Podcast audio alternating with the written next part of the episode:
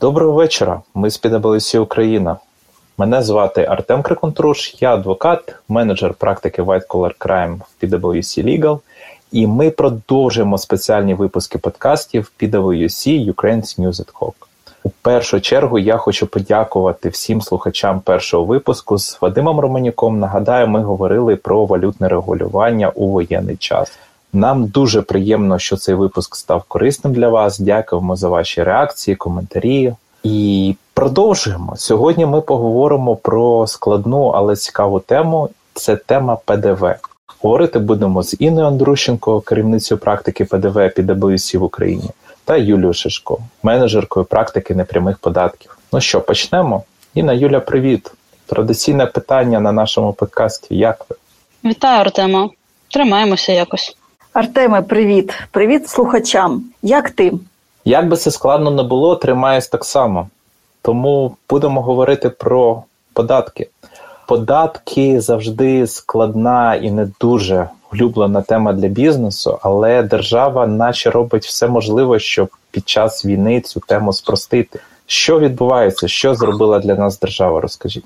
Дякую, Артеме.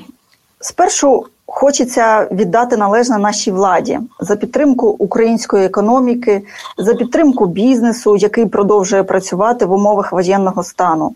Це допомагає українцям отримувати заробітну плату і, звичайно, допомагає державі отримувати податки та зберегти економіку в цілому. Справді, Верховна Рада нещодавно спростила вимоги для використання спрощеної системи оподаткування.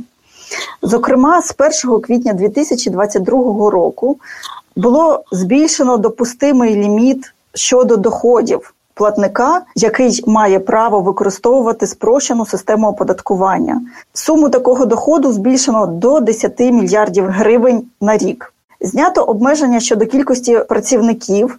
Також зменшено перелік видів діяльності, які не підпадають під цю спрощену систему оподаткування. Більше того, вже прийнятий новий законопроект, який зараз знаходиться на підписі президента. І цей законопроект передбачає можливість використовувати спрощену систему оподаткування взагалі без обмежень щодо доходу. Тобто, незалежно від розміру доходу, компанія може перейти на спрощену систему оподаткування. Щодо умов оподаткування, то застосовується зменшена ставка єдиного податку 2% від доходу. Також всі операції таких спрощенців не будуть оподатковуватися ПДВ. Тобто подавати звітність з ПДВ за період перебування на спрощеній системі не потрібно. Я додам до слів Інни, що варто також очікувати змін щодо особливостей перебування на спрощеній системі та переходу на неї і виходу з неї. Верховна Рада наразі розглядає кілька законопроєктів по цій темі, тому можемо очікувати якихось уточнень. Наприклад, хоча сьогодні ми говоримо про ПДВ. Для цілей податку на прибуток, збитки і переплати тепер теж заморожуються у разі переходу на спрощену систему. Їх можна буде використати після повернення на загальну систему оподаткування. Це хвилювало дуже багато компаній, але нещодавно влада навіть не розглядала такий варіант. А тепер це можливо.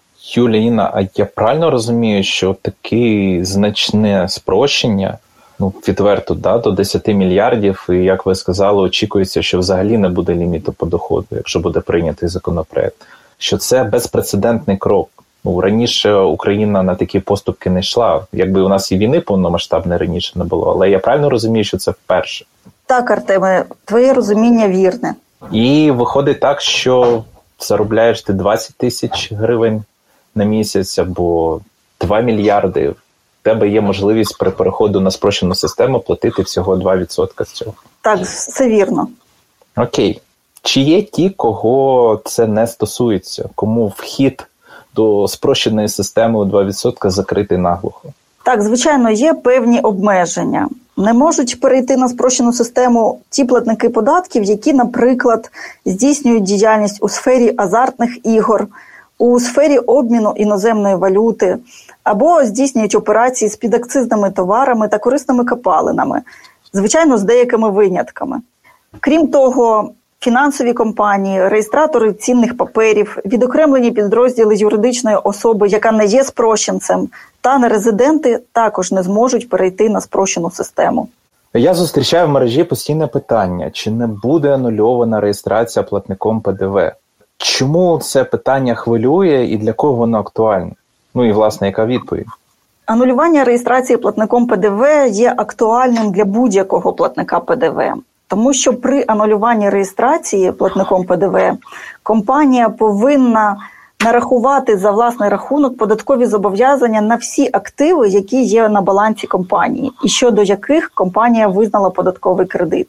Тобто, все, що залишилося у компанії, стосовно цього необхідно нарахувати податкові зобов'язання за рахунок власних коштів. Звичайно, це негативно впливає на фінансовий стан компанії, і кожен платник ПДВ при переході на спрощену систему оподаткування задається питанням: а чи буде анульована реєстрація платником ПДВ, чи не буде? І нещодавно до податкового кодексу було внесено зміни, які чітко передбачили, що реєстрація платником ПДВ не анулюється, а вважається призупиненою. Ясно. А з е, система електронного адміністрування ПДВ, що зараз там відбувається з рахунком? І може відбуватися. Давайте тільки спочатку нагадаємо нашим слухачам, що це взагалі за система. Так, Артеме, дякую за питання. ПДВ в Україні ще з 2015 року адмініструється через систему електронного адміністрування ПДВ. Ця система функціонує за допомогою податкових накладних. Це спеціальні податкові документи, які створюються виключно в електронному вигляді.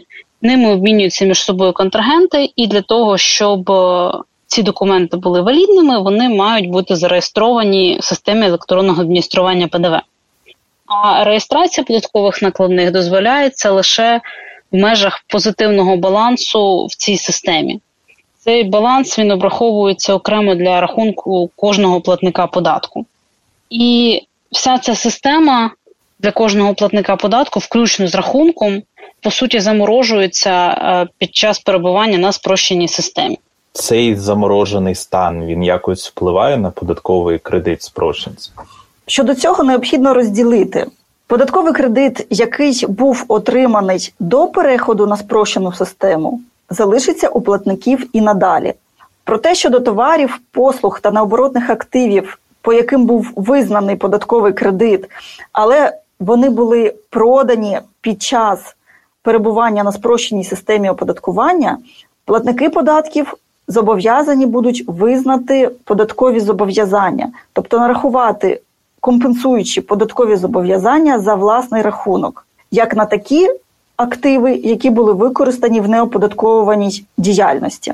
Що стосується товарів, робіт або необоротних активів, які будуть придбаватися платником під час перебування на спрощеній системі оподаткування, то податковий кредит за такими активами буде втрачений, тобто компанія не матиме на нього права.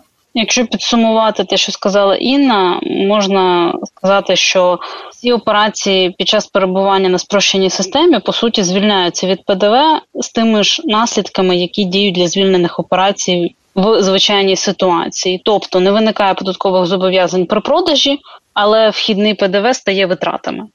А як щодо необоротних активів, які використовувалися для неоподаткованих операцій протягом такого періоду, але їх не встигли продати чи реалізувати, на них потрібно нараховувати компенсуючі зобов'язання з ПДВ?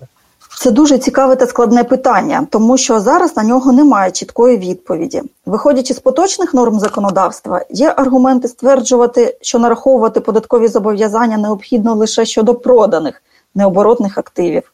Інна, на цьому моменті я хочу звернути увагу слухачів, що через нечіткі норми податкові органи можуть трактувати їх фіскально і нарахувати ПДВ і на ті необоротні активи, які не були продані, але використовувались під час перебування на спрощеній системі. Наприклад, у нас, як у компанії, є трактор. Якщо після переходу на спрощену систему ми його продали, тут все просто: продаж без ПДВ, але треба відкоригувати податковий кредит по трактору. А якщо ми не обробляємо поле, щоб виростити буряки і вже їх продати без ПДВ, то саме таке використання без продажу є тим використанням, щодо якого немає однозначної відповіді. Зазвичай таке використання звільнених від ПДВ операціях теж вимагало б коригування вхідного ПДВ. Звісно, ми сподіваємось, що законодавець виправить нечіткість спеціальних правил при наступних змінах, або ж податкові органи випустять однозначні роз'яснення з цього приводу. Так, Юлю, дякую. Поки ми будемо очікувати на роз'яснення чи зміни від законодавця, також хочу додати, що навіть на підставі загальних положень податкового кодексу можна буде ці компенсуючі зобов'язання з ПДВ відкоригувати. Таке коригування відбуватиметься в тому періоді, коли необоротні активи почнуть знову використовуватись в господарській діяльності, що оподатковуються ПДВ, тобто після повернення на загальну систему оподаткування. Ну от на твою думку, як краще все ж таки внести зміни чи дочекатись роз'яснення? Бо ти кажеш, що можуть податково трактувати фіскально, то і роз'яснення з великою долею вирогідності буде таке саме фіскальне. На мою думку, звичайно, більш доцільно вносити зміни саме в податковий кодекс і чітко прописати правила гри, тому що якщо не вносити зміни, а дозволити певне трактування для податкових органів. Навіть при позитивних індивідуальних податкових консультаціях податкові органи все ж таки зможуть фіскально подивитись на питання е, під час податкової перевірки, і тоді спір вже може переходити в площину судового оскарження. Юлія, дякую. І ще одна хвилююча тема для бізнесу: що відбувається з імпортним ПДВ для спрощенців? Тут для спрощенців справжнє свято. Імпорт ними товарів звільняється від ПДВ, крім випадків, коли це є імпорт товарів, які мають походження або возяться з Росії, Білорусі або з окупованої території України. Тобто я, як бізнес, можу закупити будь-які товари за кордону, ну звісно, не з Росії Білорусі, і не буду платити жодного імпортного ПДВ за це, незалежно від вартості товарів, обсягу. Саме так. А от що буде після перемоги? Перемога не за горами, і ця спрощена система вона зникне. Ми повернемося до того, що було, чи воно буде якось відозмінено. Які ваші думки з цього приводу? Після перемоги спрощена система не зникне, але її дія, як і раніше, буде розповсюджена на обмежене коло платників податків з незначним обсягом доходу. Якщо не буде внесено змін в законодавство, великі компанії будуть зобов'язані повернутися на ту систему оподаткування, яку вони використовували раніше, і продовжать бути платниками ПДВ. Тобто, після повернення на загальну систему оподаткування знову запрацює система електронного адміністрування ПДВ, платник матиме право на податковий кредит і обов'язок нараховувати податкові зобов'язання. І, звичайно, платник податку повинен бути звітувати з податку на додану вартість. Я от слухаю вас, і в мене складається можливо помилкове враження, що наразі під час воєнного стану спрощена система є надзвичайно вигідною, і насправді вести бізнес під час війни набагато може здатися вигідніше ніж е, у мирний час. Чи дійсно це так? Чи є спрощена система панацеєю, або є якісь можливо мінуси, підводні камені, які не очевидні? Розумієш, Артем, однозначно спрощена система оподаткування вона знижує навантаження на бухгалтерію компанії, оскільки набагато простіше звітувати за спрощеною системою, ніж перебувати на загальній системі оподаткування. Бо спрощена система оподаткування вона не передбачає випуски податкових накладних, вона не передбачає їхньої реєстрації в системі електронного адміністрування ПДВ, не треба звітувати з ПДВ і так далі. Тому з точки зору адміністративного навантаження, звичайно, перехід на спрощену систему оподаткування є більш вигідний. Але якщо ми говоримо про фінансову складову, то перехід на спрощену систему оподаткування не завжди є більш вигідним порівняно з загальною системою оподаткування. Скажімо так, якщо, наприклад, у платника ПДВ до завершення воєнного стану буде більше вхідного ПДВ, ніж вихідного ПДВ. То спрощена система оподаткування буде менш вигідною опцією, тому що платник податку не матиме права на податковий кредит, не матиме можливості відшкодувати ПДВ. До таких платників, яким це може бути невигідно, належать, наприклад, експортери. Оскільки вони, як правило, мають великі суми відшкодування ПДВ. Водночас Звичайно, що можливості використання вхідного ПДВ під час воєнного стану дуже обмежені. Навряд чи варто розраховувати на оперативне бюджетне відшкодування, яке зараз до того ж теоретично можливе для дуже обмеженої кількості операцій. Але якщо розглянути інший варіант, коли платник ПДВ зазвичай генерує великі суми до сплати в бюджет, Спрощена система оподаткування знижує відтік коштів на сплату ПДВ. Ще при аналізі можливості переходу на спрощену систему варто поспілкуватися з контрагентами. Ми вже аналізували це питання для багатьох клієнтів, переглядали на реальних цифрах розрахунки кового навантаження на загальній системі оподаткування і на спрощеній системі оподаткування. І, зокрема, ми дивилися на сценарії, коли, наприклад, більшість контрагентів переходить на спрощену систему, або більшість контрагентів залишається на загальній системі оподаткування. І висновок поки такий, що тут варто слідувати за контрагентами. Бо коли більшість з них переходить на спрощену систему, то і для компанії вигідніше на неї перейти, так вона може уникнути додаткових витрат з ПДВ. І всім ми радимо спостерігати за розвитком подій, тому що концепція зупинення реєстрації платника ПДВ вона є абсолютно новою в Україні. Ми очікуємо, що так чи інакше будуть з'являтися практичні нюанси, пов'язані із її застосуванням. Важко зараз сказати, які конкретно вони будуть, але з нашого досвіду вони все одно виникають. Тобто, де і є дійсно щось неоднозначно у цій ситуації, так це з ПДВ і спрощеною системою. Дякую. Давайте спробуємо це все підсумувати і простою людською неподатковою мовою, які поради ви дасте нашим слухачам? От такий ваш власний топ-3. Добре, Артеме. Перша порада це не сприймати спрощену систему оподаткування як панацею, яка підходить кожному. У кожному випадку варто оцінити очікувані ефекти від поточної системи оподаткування та спрощеною. Варто порівняти їх і лише тоді прийняти зважене рішення. Причому враховувати треба наслідки не тільки з ПДВ, але й з інших податків. Друга порада це слідкувати за змінами законодавства. Під час воєнного стану воно змінюється дуже динамічно. Основні недоліки спрощеної системи вже виправлені, але подальші зміни можуть її зробити як більш зрозумілою, так і створити додаткові нюанси. І, звичайно, третя порада це вірити в Україну і в Збройні Сили України. І за можливості для підтримки України можна платити податки наперед. Дуже дякую вам за цю змістовну розмову та поради. Мені було надзвичайно цікаво, хоча податки не є моєю спеціалізацією, і я впевнений, що нашим слухачам також. Ми дякуємо і тобі за розмову. Ми були раді поділитися останніми змінами. Я очікую, що далі буде ще більше змін і буде ще цікавіше. Дякую, Артеме. Ще раз дякую нашим експертам. А за динамічними змінами у податковому та в принципі законодавстві ви можете слідкувати за нашим каналом PWC у Телеграмі. І якщо у вас залишились додаткові питання до Іни, Юлії, або у вас слово ПДВ досі викликає жах, як і в мене, ви завжди можете їх задати. Контакти можна знайти на нашому сайті. Або ж пишіть у коментарях, і ми з радістю відповімо на кожен з них. Наступний випуск у нас буде досить важкий.